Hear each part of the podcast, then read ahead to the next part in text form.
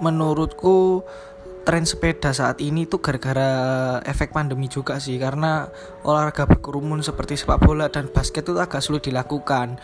Nah, bersepeda ini kan bisa hanya dilakukan sendiri kayak gitu kan.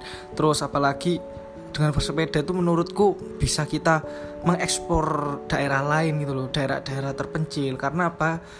Jika bersepeda itu kayak tidak ada apa ya beban waktu juga kan lebih free free lebih free time banget kayak gitu. Jadi sepeda itu ya kalau dibilang olahraga murah sebenarnya ya bukan olahraga murah juga gitu. Yang penting kan kita bisa mengeluarkan keringat apalagi olahraga juga penting sebagai peningkatan imun tubuh dalam menghadapi virus covid-19 ini